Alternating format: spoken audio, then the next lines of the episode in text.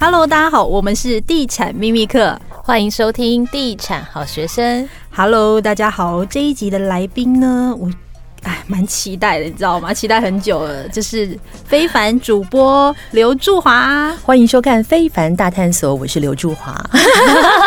这个声音是不是非常的来蹭一下热度，这样非常非常的甜美。那因为我跟祝华姐已经认识十几年了，对，然后一直很想要邀她来上我们的 podcast 节目，今天终于来了呀！欢迎我自己，太开心了。那还是要介绍一下祝华姐，请问一下你出道多久了？哦，天哪！我在新闻圈已经20几年了，但我等一下，20几年了，但我在演艺圈已经40几年。不要！因为我知道你1984年的时候呢，就是参与了一个连续剧《妈妈，请你也保重》的演出，饰演妈妈家里保重，饰演女主角阿春。你真的功课做得好足哦！天哪 ，Google 都快没有这笔记录了。阿春那时候很红。我跟你讲，那时候真的很红，因为那时候只有老三台，然后那时候台视是在 N 优雷花海瓜阿姨，然后呢，我是在华视，所以只有3台，然后那时候收视率很高，然后我都听说。乡下人呐、都是坐在那个板凳上面呐、然后假崩溃把塞，你知道吗？因为那个角色就很苦情啊，然后边看呢、就边流眼泪。只有半个小时的连续剧时间，然后但是收视率就直压台式的杨丽花阿姨这样子，超级厉害的。而且那时候连续剧，那时候有法规规定，就是一档连续剧就是30集，但是因为实在回想太好了，所以我们那时候做了总共45集。那个制作人是这样，那个制作人是。今天收视率很好，对不对？然后晚上就半夜赶快赶着写脚本，然后要跟出那31、32、33集，然后隔天早上我们印到都是他手写的脚本，还是热热的拿到脚本，然后就进棚录影这样子。哇！但是你9岁的时候有入围金马奖童星，超酷的。那时候跟我一起入围的是石安妮，你们可能不认识，另外一个是严正国。你看，我们的录音师狂点头，对，同年代，对，击掌。只是我们要聊一下房地产之前，我们很好奇，就是你当童星为什么没有往那个演艺圈发展？其实那时候当童星，我大概7岁就出道，一直演到大概《妈妈，请你也保重》是10岁，一直演到12岁。其实我在圈子里面也大概演了5、6年。然后作秀啊，然后什么？后来到了国中的时候，那个年纪很尴尬。那时候的那个戏剧生态就只有2种东西，一个就是琼瑶的阿姨的戏，另外一个就是武侠剧《天蚕神功》那《天蚕变》。所以童星的角色很尴尬，他不像现在有偶像剧，现在偶像剧年纪很小，15岁就可以谈恋爱了。那时候没有，那时候就林青霞、秦汉等等。所以那时候到了一个青黄不接的年代，当童星太大，然后当女主角太小。我妈就说：“你去念书吧，你好好的把书念好之后，我们以后再来考虑说你要不要再往演艺圈发展。”这样，后来我就专心去念书，虽然后来还是没有把书念好了。但是怎么后来有踏入那个新闻界的？后来虽然我去念书了，但是我一心一意，我的骨子里流的血就是想要当艺人的血，是艺人梦。对，所以我那时候就设定2个学校，一个就是华冈艺校，然后因为听说华冈艺校出来，你知道后来小 S 啊，那小 S 帮、啊、对，范晓萱都是杨丞琳、啊、对，然后另外一个那时候我觉得像黄子佼啊，那个年代宋少卿的那个年代。就是比较走，真的是戏剧底子的。他们都是世新，都是我的学长，所以我那时候心里面就设定2个学校，一个就是华冈艺校，然后一个就是那个世新。然后我爸就跟我说：“啊，你如果去念华冈的话，那他觉得我之后会比较，他还是希望我把学历，因为华冈那时候是高职，所以他还是希望我把学历顶起来。所以我后来就去念那个世新，然后世新就哇，一进入世新之后。”就海阔天空啦！哦耶，太开心了嘛！对，所以我那时候念世新的时候，还是比较以表演为主。所以我那时候进入非凡，其实第一个工作我是当主持人，是当旅游节目的主持人。是有一天我们老板就主持了大概3年多，我全台湾都走透透之外，还跑到了中国大陆去这样子。有一天我们老板就把我找过来说：“祝华，那时候行脚节目非常的红，小育儿啊什么的。”老板就说你要不要做一个取代性没有这么高的工作，他说你看现在大家都在做行脚节目，长得漂亮一点口条好一点就可以，他说你要做一个大家取代不了你的，你要不要来播财经新闻。我想天啊，财经好跳动哦！我从国中到世新唯一被当一直延毕的就是数学我念世新的时候其实才一年修数学，我可以一直延毕到我们学校都没有修那一门课了，我还到其他学校去补那一门课，这样子才毕业。我想说哇，财经对我来说实在太痛苦了，所以那我觉得老板的想法也是对的，就是去做一个取代性没有这么高的，所以我就大胆的去当了财经主播。哦，刚开始做的时候好痛苦哦，因为我是戏剧底子出身的，比如说今天台股大涨的时候，我就会在盘中很嗨说今天台股大涨了150多点然后就被长官指教了，长官就是说台股有做多跟做空的，做空的人听到这个语气，他不开心的，对，或者是今天台股大跌，我就是说天哪，台股今天跌了100多点，长官就说你没有买股票的经验，今天如果有买股票的人听到这100多点他会很厌世。所以我刚开始从一个戏剧出身的人去当一个财经主播，而且不只是主播，是财经主播，专业的财经主播，数学又不好，然后又这么夸大，所以我很痛苦，所以我挑选了好几年。所以你踏入那个非凡也20几年了嘛？对，又透露一下年龄，23年了，历经了大起大落，3000多点的低点，跟现在16000点的历史新高。对，那祝华姐可不可以跟大家分享一下，那你自己是怎么存到你的第一桶金的？哦，第一桶金，我其实第一桶金很老 Coco 我第一桶金是标会来的。标会，你知道什么叫标会吗？跟着妈妈一起标会那一种。我听说那不是都很多人会跑路什么的。对对，其实因为以前很多的妈妈没有在工作，所以都是以会养会。然后我那时候也是听说，然后因为我妈以前在做生意，她的人缘很好，那就像你讲的，其实标会最怕是会头跑掉，那我妈人缘很好啊，然后也做生意，所以现金很重要，所以她常常起会，那人缘很好，然后信用又很好，所以很多人跟她的会。我就看我妈这样子，所以我的第一桶金其实标会来。那我为什么要标下那第一桶金呢？我那时候进来非凡，大概工作了3年之后，我就觉得工作好累哦，我想去游学哦，所以我爸一天到晚跟我讲说你们年轻人心真的很不定，念书的时候一直想要去工作打工，然后真的工作的时候一直想要去念书，真的真的，我们自己都是对。但是我觉得工作了一段时间之后，然后 credit 掉，然后 reset 出去玩，我觉得那个收获完全不一样。那所以我那时候就标了我还记得我那时候标那个会是我们公司自己的同事，所以都很稳，60万。所以60万，那时候我有买车嘛，有车贷在，所以我60万其中只拿了15万出国，我去加拿大，然后其他的就是摆在台湾，然后包括了留给我爸爸给妈妈的孝亲费啊，然后还有缴车贷啊，所以然后其他的钱我拿去邮局定存。所以我那一桶金啊，不仅仅完成了我游学的梦想，然后帮我慢慢的在让我游学的时候贷款还可以继续缴，变成我第二桶金的金母，这样钱母这样子，好多功能哦。我那时候是用定存哦，那时候对标会之后，我的第二桶金就是用定存，就是我看你疑惑的眼神就知道，很多人我们现在不敢把那个钱放在定存，而且我们一直想说，财经主播应该会有很多很炫目、很华丽的各种投资方式。结果祝华姐不是标会就是定存，已经是最保守的定存，你知道定存呢是在邮局哦。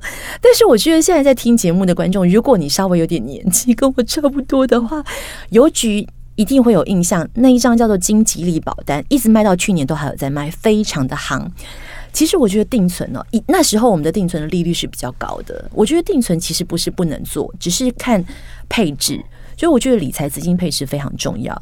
如果你的钱真的不多，那两种方式，一个就是你去做杠杆很大的，比如说你就去拼那个。我记得财经专家讲过，很穷的人最需要投机，只有一点点钱不多的人就要保守。很有钱的人更需要投机，因为你本大嘛，那你去凹的话杠杆才会大。那为什么很穷的人需要投机？你没有钱可以输吗？你就这么点钱花掉也是花，你去投资投机就像中乐透一样。那我那时候概念，然后我那时候概念是想说，因为我那时候也还没有一些投资的概念，所以我觉得定存最稳。然后那时候利率就这么高。然后还有就是说，我那时候花钱其实没有什么章法，所以我觉得定存最能够把我的钱锁住。哎，所以我后来第二桶金就是定存来的耶！而且我躲过了那时候2008年的金融大海啸。我那时候开始有一点钱之后呢，我就跟然后又开始在非凡就很多的资讯啊，然后人家说这个基金很好，我这个基金也买一点，人家说这个股票不错，哎，我好像小试身手一下。菜篮族的概念。对，我2007年进场的，那时候开始工作，就是开始手边比较阔绰之后，然后这个也是那个也是，结果你知道吗？2007年底刚好雷曼兄弟事件，2008年爆发，对，2008年的金融海啸，这么的半年下来，你知道所有的投资工具当中赚最多的就是邮局的那张保单。对，最稳定的反而是让你的资金可以保住的。 对， 对，所以我觉得说定存不是不能做，而是说第一个你的资产配置，你如果说你手中有很多的资产，我觉得定存还是可以保有一定的比重。第二个是你如果真的完全没有投资概念的话，你就去试定存，或者是说你现在薪水你只有领2万多块钱，你可以存下来的，你可以投资的不多，那你就拿一点点去定存。尤其现在指数这么高哦，你在尝试各种投资商品之际，你要有一个是比较坚固的 backup。 我觉得定存其实不是不能做，看你的比重有多大。刚在开始之前，其实我有稍微跟祝华姐聊一下，就是我刚出社会的时候，我也曾经买了一张储蓄险的保单，然后那个时候业务员的说法真的让我很心动，就是我总共15年只要缴55万，但15年缴55万，一笔钱进去吗？还是陆续就是每年缴这样子。 OK， 但是15年缴55万，好，对，但是等我85岁的时候，我可以拿回110几万，听起来翻倍哦。对，我那时候听了，我就想说，怎么会有这么棒的东西啊？我就立刻买了。然后就当时年轻不懂事，刚祝华姐有稍微帮我小算了一下，就是妹妹啊，你说你刚开始出社会的时候，对，然后你就想到你80年之后要领110万，对，你知道你现在的110万有多薄吗？更不用想到你80岁的110万有多薄。通膨已经吃掉你所有的资本。第一个是通膨哈，现在通膨一年大概台湾的通膨2.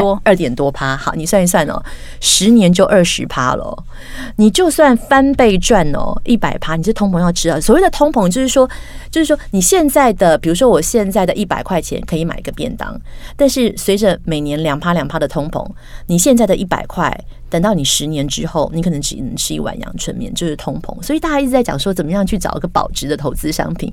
好，第二个是80岁耶，我现在都不知道我60岁的时候会怎么样。然后第三个是你算一算哦，虽然是翻一倍，本金翻了一倍，好，扣掉了我们的通膨，我们也假装都没有通膨，你光这50然后涨到100，你去算你的年化报酬率，就是你每年大概平均来看你可以赚多少钱。哎，那你年化报酬率真的低到有没有1%？我不知道哎，我比定存少哎。我这边带了一张哦，各种现在投资商品的平均投资报酬。定存1%啦，我们来讲储蓄险好了。你们都有储蓄险吗？有。好，储蓄险现在即便已经降低，金管会现在有管制利率了。储蓄险大概年化报酬率2%到3%，每黄金的商品投资报酬率年化报酬率一年大概3%到4%，REITs房地产的相关的一些基金也有7.3%。妹妹啊，就年轻真的不懂事，年轻不懂事啦。对，但我觉得没关系，就是说，我觉得如果你要试这种东西，尽量找一些期限比较短的。因为就是让你醒得比较快一点。现在有一些定存，我上个礼拜去邮局发现，邮局现在出了一张叫15年的定存，15年定存。哦，我好佩服买这样定存勇气的人，就是我猜想他资金的就是变现性可以，就是因为他变现性没有那么高，你要绑15年嘛，这人应该口袋还蛮深的，然后或者是说他在理财上可能还有其他的规划，不然一笔钱要绑15年呢，很可怕啊！对对对，我都6年，我都觉得久了，对对对，对，只是我们比较好奇，因为这一波因为遇到疫情的影响，都会影响到全球经济。最近股市也开始有一些下修了，这样子。听说有不少人卡在那个台积电的顶端，好好笑的，很多散户被收割的样子。今天有跌到500多哎、欸，对，然后有人买在670哦。很可607应该是买在607，没有，他是买到600多，600多，对，更多。然后就是有很多小资族这一波，他可能比较没有了解市场，他就下去了。结果他现在抱在那个厕所里面哭，只是说这一波的影响有没有影响到你改变你的理财之道？就是你觉得啊，股市、基金、房地产，如果现在的你会选择什么样的一个投资理财的工具？好，这么说好了，我觉得分两个角度来说，就是长年以来一直有人在讲说什么东西最保值，然后，我觉得，然后，但现在的，我觉得现在大家反而要想的是什么样子的东西，投资产品最稳。我们说英雄比气场，你看你刚刚买600多块的，如果他有那个现金的需要，一次就拜拜了。对啊。他就从这个市场不见了耶，就哭了啊！对，所以你根本就活不到可以跟人家。而且有很多小资族，他是把他所有的钱拿下去买台积电的耶。对、啊欸，我跟你讲，人家说擦鞋童理论，我觉得现在行情已经不是热到不仅擦鞋童了。就我去吃饭啊，然后你们旁边那个是不是都在讨论每个人？大家都在讨论，而且都在讨论台积电呢。我跟你讲，这一波的行情。就是衍生出一个东西非常非常有趣。去年我在那个去主持一些论坛的时候，那些法人哦，我就问他说：“哎，你今年台股都创新高了，2020年创新高嘛？”我说：“你今年应该赚不少哦。”他说：“去年很难做。”他说：“去年有个数据会让大家哦，真是大吃一惊。”他说：“去年散户的投资绩效比法人还要好。”啊，对，第一个钱多嘛，哈，钱多，你看你说小资主都要拼台积电了。第二个是过去因为钱多，所以乱了套，所以有法人以前用技术面操作啊，用什么程式交易操作啊，都完全没有章法了。就像那个打麻将有没有？打麻将永远都是那些刚学会的，然后什么都不懂的，最怕新手来。对对对对，最怕新手来软掉。去年的市场就是这样，很多新手，对，新手就冲生技股啊。然后就冲那些完全没有基本面的，然后你说他冲了，结果呢？结果就赚啊！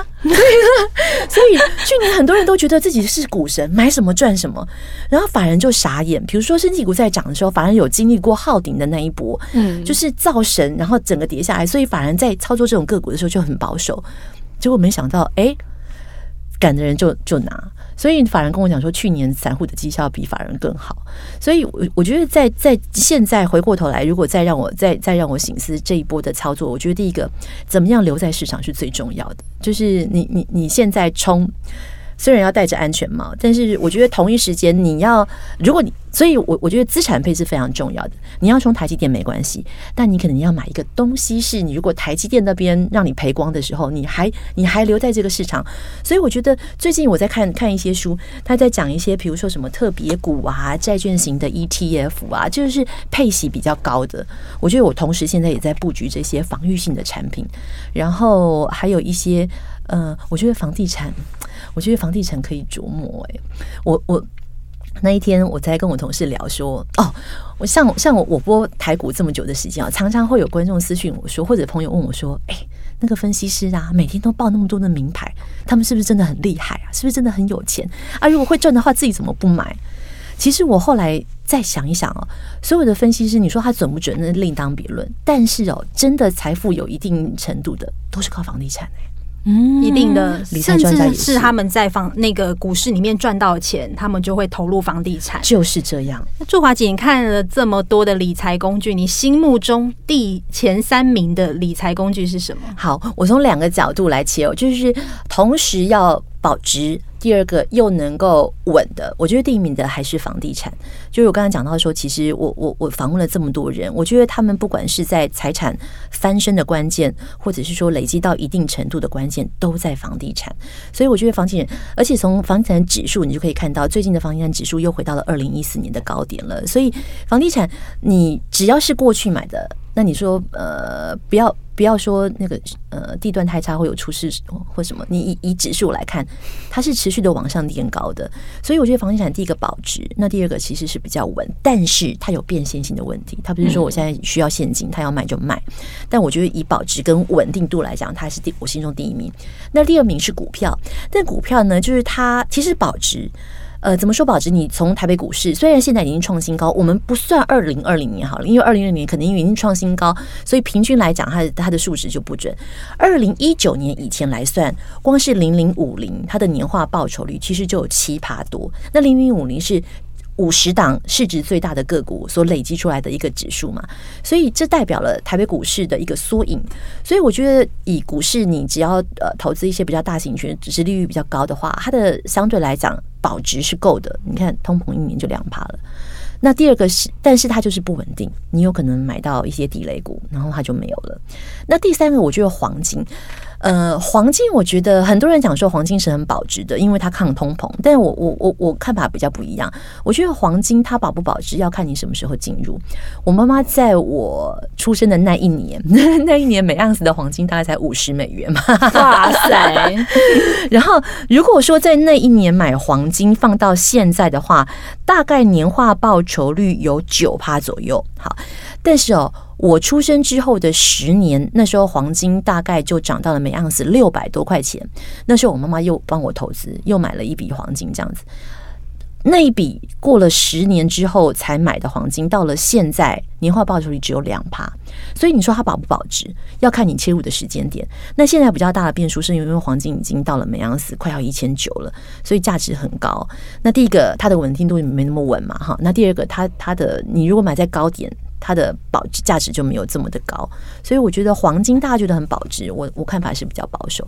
那我反而觉得定存，我还是很推定存。但是说你如果我刚才讲，如果你要做定存的话，就是你的资产配置当中要有一笔钱，那是现在哦，现在是因为全球的股市都到高档了，所以你要有一部分的配置，你还是不管是储蓄险也好，或者是我觉得外币储蓄险、美元储蓄险这东西，我买了10几20年了，我觉得还是值得放的，但是它在配置上就放一部分这样子。你的外币有买其他的，除了美金之外，人民币。但人民币因为我买在很早期，你记不记得有一波的人民币，那时候定存利率超高的。对，那我觉得现在这个时候，可以再进场了。就前一阵子已经就是无利可图，现在可以再进场，但是可能就是要有耐心一点，因为我觉得，然后说到了大陆，我觉得大陆基金也可以进场了。我自己去年的基金里头，所有报酬率最高的就是大陆基金。而且是跟深圳指数比较有关系。它大陆基金又分为 A 股嘛，上证 A 股跟深圳的。我去年大概有1倍哦，哇，很好哎，对对对，因为我是单笔之前大陆上证指数跌到大概3000多点的时候单笔买进的。那我觉得现在还有空间。你看全世界都在创高，美国股市也在创高，台北股市也在创高。那我觉得大陆的基期相对还没有这么高，所以我觉得不管是在币别上或者是基金上，现在都还有利可图。那刚刚朱华姐跟大家聊了很多投资型的各种商品，那接下来下一集呢，朱华姐会跟我们聊一下房地产这件事情。好，那我们就下一集再见喽，拜拜。